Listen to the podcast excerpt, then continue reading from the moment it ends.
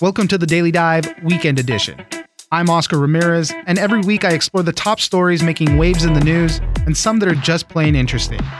I'll connect you with the journalists and the people who know the story and bring you news without the noise so you can make an informed decision. You can catch a new episode of the Daily Dive every Monday through Friday, and it's ready when you wake up. On the weekend edition, I'll be bringing you some of the best stories from the week. This week, we also learned that in 2024, the SAT will be going digital. This is an effort to make the test easier to take, administer, and be more relevant. The test will go from three hours down to two, in part due to a process called adaptive testing that will tailor the difficulty of questions to what is appropriate for a student's performance level. For more on all the changes, we'll speak to Nick Anderson, higher education reporter at the Washington Post. We can all think back to tests that we took uh, way back when, and we had the number two pencil in our hand, and we had to make sure that the pencil was sharp, and we filled in the bubbles, right? That is all now being phased out. Um, by spring of 2024, the college admission test, the SAT, will be given through computers, laptops, and it will get shorter. It will be instead of three hours, which it now currently is, it will be two hours. The College Board, which runs the test, says that you'll still have the same top score of 1600 on the scale. The scale won't change, but the way the test is given will change, shorter and digital. Now, one of the interesting things is that a lot of colleges, because of the pandemic, but also for other reasons, don't even factor in the SAT or the ACT testing scores anymore when they're going to college admissions.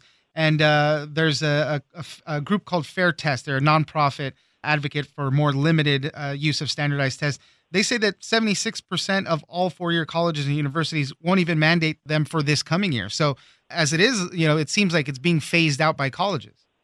Well, yeah, I mean, it's definitely in a changing environment right now. The word of the day is test optional used to be that most of the highly prestigious, highly selective colleges required the SAT or the ACT. That's the rival test. And you had to take it in order to apply to those colleges.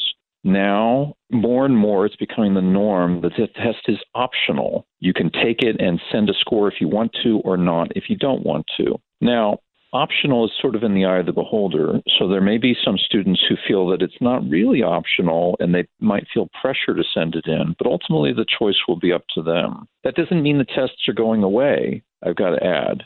Right. You have a lot of schools that are test optional where 80, 70% of the students who apply send in their test scores.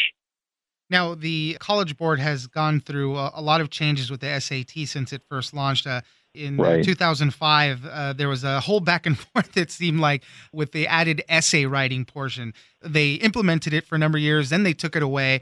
Then last week, I think they took it out uh, completely. I mean, even with the essay part of it, it's been going through changes. That's right. Back when the essay was added, there were people who said, oh, well, the SAT needs to measure some more higher order thinking skills. And the only way to really get a good sense of whether a student is college ready is to look at a writing sample that we make them submit under pressure. And so that was the reason the essay was added way back when. Then it became optional, and then finally it was discontinued. And so now there is no more essay. Uh, that's been the case for about a year now. This goes to the heart of the debate about these tests. How important are they? How valid are they in predicting college success? I mean, the reason these tests are given is to give colleges a clue that student X is able to prosper in their first year of college. If the tests are doing their job, they are providing another piece of data in that search for whether a student is ready for college. But there's a lot of people who think, well, you know, grades and transcripts they matter a lot more. So there's a there's a heavy debate about that. Well, one of the interesting things in all of this, right? So the test is going to be going from three hours to two hours. And one of the things that they do with the help of obviously of putting this digitally on a computer is that they'll go through a process called adaptive testing. So everybody's testing experience will be a little bit different. And the test will still be divided into two sections the math and, and then reading and writing. But it's going to ask you a set of like introductory questions to see, you know, what kind of student, I guess, what kind of test taker you are. And then it's going to tailor the test to that even. So that that's an interesting change too. Adaptive testing is part of the secret sauce, or maybe not so secret, but it's part of the way that the College Board is shortening the test. And think about it this way there are two modules of questions, two, two sets of questions, if you will. The first set of questions, which both count, but the first set of questions will sort of figure out your level. And then the next set of questions will be tailored to your level. And the people who are expert at testing say that it's easier and quicker to get a read on how people measure when you do this kind of adaptive testing. You can drill faster to the precise point that uh, a person's skill set is at. Now, I'm not a psychometrician, I don't know, but that's the theory behind the adaptive testing is to really get fast at the level that somebody is testing at. Yeah. Well, it'll be it'll be interesting to see how this gets implemented, right? It's not going to start until 2024 here in the states. They're going to allow students to use calculators in the math section. The reading passages are going to be shorter, and you'll be able to use your own laptop or school provided ones throughout all of this too. So we'll see how the changes uh, uh, shape the test and, and college admissions and how the colleges react too. Nick Anderson, higher education reporter at the Washington Post. Thank you very much for joining us. Thank you. NFTs have taken over the art world, and millions of dollars are being spent on these digital artworks. But how much are they really worth?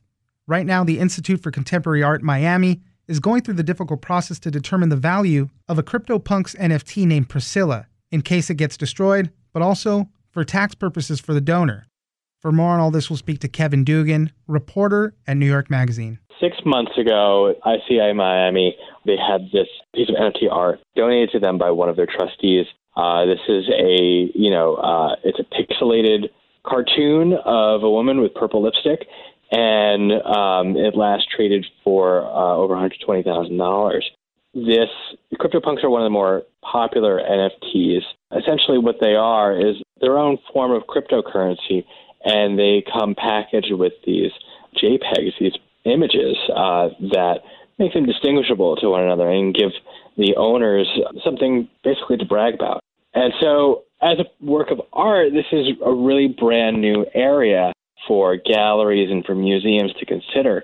So, when it was donated to ICA Miami, one of the problems in understanding what the deal was with it was how much is it worth? It's tied to a cryptocurrency uh, called Ethereum, eh, which is the second most popular uh, crypto out there.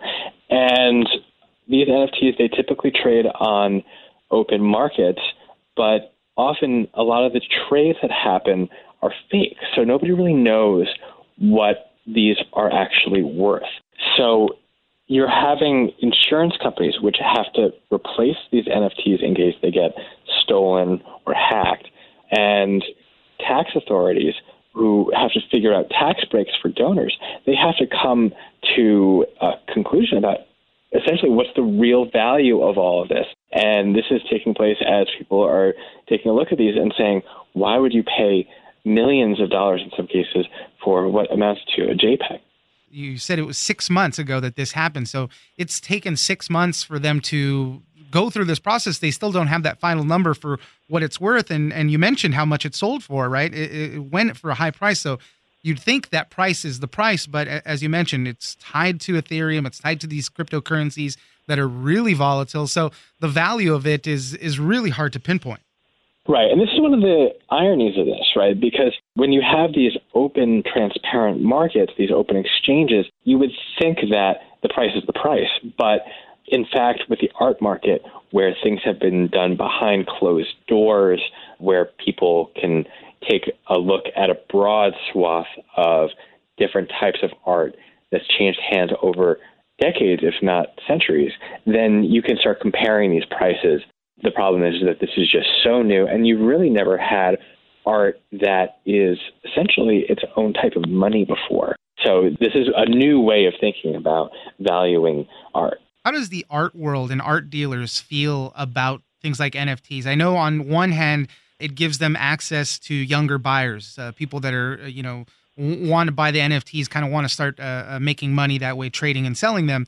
So on, on one hand, you have that, but on the other side of it, you have the kind of traditional art world built on exclusivity and and all this other stuff. And one of the guys that you spoke to that owns a gallery says, you know, they might have to invent new ways to create the aura of exclusivity or privilege when it comes to NFTs. So uh, even for them, their their whole kind of uh, uh model has been thrown upside down when it comes to NFTs.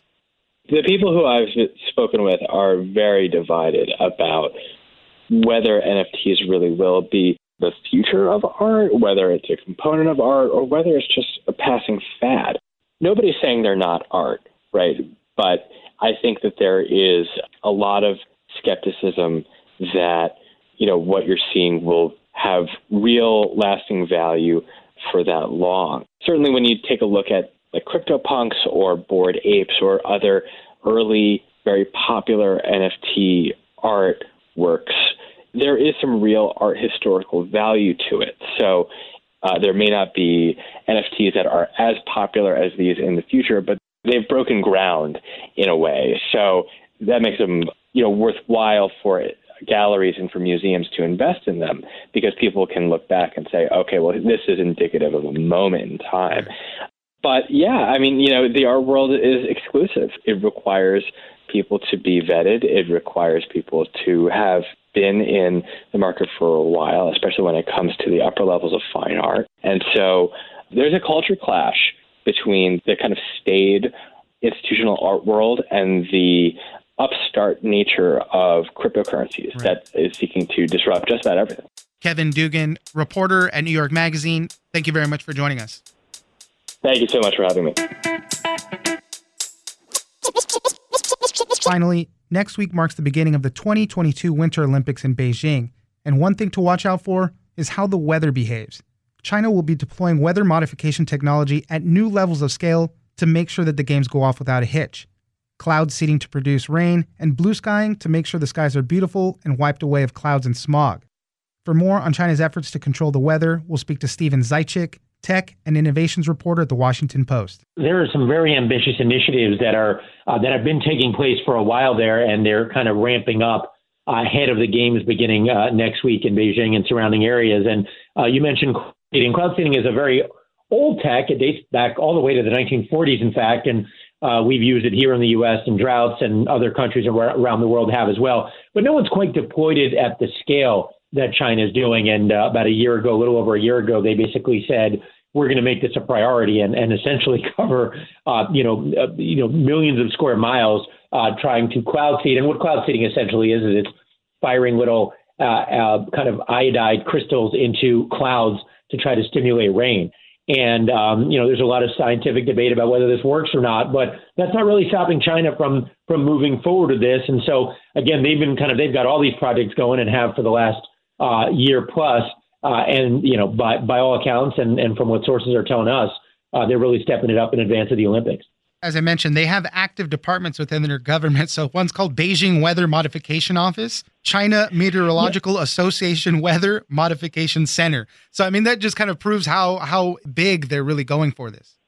Yeah, I mean, it, it really is kind of remarkable when you think about, you know, sort of formalizing it at that level. I mean, we could think here in the States, we've got, you know, all sorts of government agencies uh, you know, dedicated to everything from, you know, the education to to the environment uh, to, you know, kind of down the line. But uh, you know, and they've got a lot of those too, of course. But the idea that they've got tens of thousands of people working at both, you know, the federal and the provincial level uh, to modify the weather, and that, that includes a lot of other uh, techniques besides this one, but certainly cloud seeding is a big one. So yeah, this is a huge priority uh, for the government there, and has been for some time, and they're really leaning on it in advance of the games. So the games are coming up, right? There's uh, whatever the uh, sport of the day that's happening. You just want a beautiful, picturesque day. You want blue skies out there. So there is this thing called blue skying. This is something they've already done before. I think they did it last summer where they try to make it rain a little bit, clear out all of the fog, clear out all of the the bad stuff in the sky, make it nice and clear and blue. So this, I mean, tell me a little bit more about that because they've already done some of this.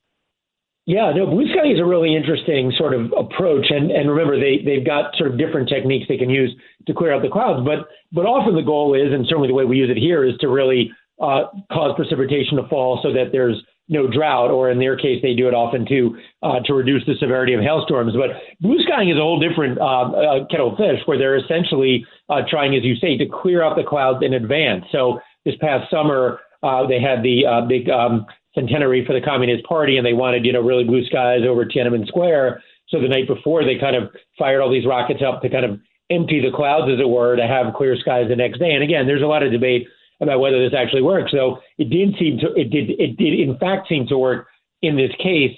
And so, yeah, they did clear out the, the clouds, and the next day was perfectly blue skies. And, and one can imagine if there's, you know, big events coming up, uh, if there's, you know, opening, closing ceremonies, uh, a big, you know, events in, in, uh, in the ski centers, uh, they want to make sure that they're happening under nice conditions. It plays well on TV. It plays well uh, for the dignitaries on the ground. And so blue skying, which is essentially using, you know, we're talking about firing rockets and shells into the sky. This isn't just, you know, kind of a, a gentle sort of sweep. This is some heavy artillery. And they're trying, you know, would presumably try to do it. We don't know for sure, but presumably they're going to try to do it to get some really nice days for the Olympics.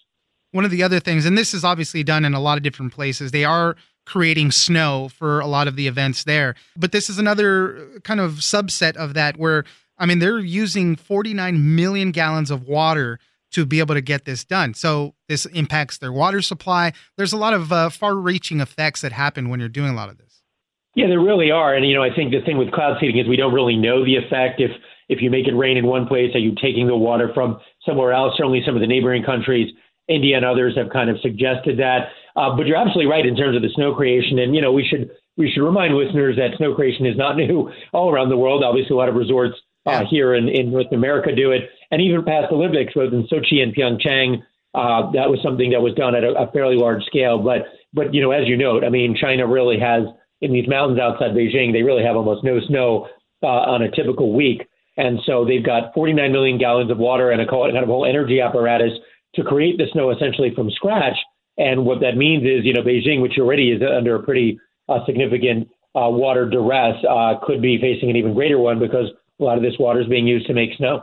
You mentioned it briefly. You touched on it. You know, some of the environmental concerns and risks, a lot of them are still unknown. And, you know, when you're doing a lot of the cloud seeding, let's say you do succeed in making it rain in one part, but there's only so much precipitation available, right? So there is concerns that you could be providing water in one place, taking it away from another place, and as you mentioned, some of the neighboring countries could even impact them. Uh, tell me a little bit about these concerns. Yeah, there, there are serious concerns, and I think you know I should caution it by saying that the research on this is still quite an open question, right? Like we don't know how much you're actually you know stimulating rain with this stuff. It's very hard to know that because uh, you don't know what it would have, what the rain fall, uh, fall would have been otherwise, and uh, it's very hard to know if the rain would it would have rained somewhere else or not. I think the thing that, that concerns a lot of the um, experts that I talk to is it's one thing if you're doing it in a very sort of specific, one-off kind of targeted way, again, which we've done in the West when there are droughts and we're just trying to kind of coax rain out of a few clouds. Uh, what China's uh, doing, uh, not just with the Olympics, but uh, you know, well beyond the games, and they've been doing for a while, is really kind of putting this uh, or deploying this at, at a very, very wide scale. So they've got something over the Tibetan Plateau, which is, you know, hundreds of thousands of square miles, uh, much bigger than even, you know, California or some of the big states we have here. And they're trying to kind of make it rain into the rivers to sort of try to get the rivers to flow a little bit more uh, strongly. So we don't really know what doing it at that scale is going to incur. And I think a lot of neighboring countries, understandably, are kind of saying, well, wait a second, if you're just trying to kind of you know take all this rain and and or take all these clouds and make it rain there, is that going to create drought uh, for us? Because the downstream effect, as it were, is could be a lot less rain for everybody else. So again, we don't know yet because they've not, it's not really been deployed at this scale before. Right. But certainly that's something a lot of experts are keeping an eye on. Well, the Olympics are upon us very shortly. I'm going to be much more in tune to seeing what the weather looks like, what the conditions are, and kind of knowing, you know, what, what they're doing to prepare for it all. So it'll be something very cool to look out for. Steven Zeitchik, tech and innovations writer at the Washington Post. Thank you very much for joining us. Thank you very much for having me. That's it for this weekend. Be sure to check out the Daily Dive every Monday through Friday. Join us on social media at Daily Dive Pod on Twitter and Daily Dive Podcast on Facebook. Leave us a comment, give us a rating, and tell us the stories that you're interested in. Follow the Daily Dive on iHeartRadio or subscribe wherever you get your podcasts.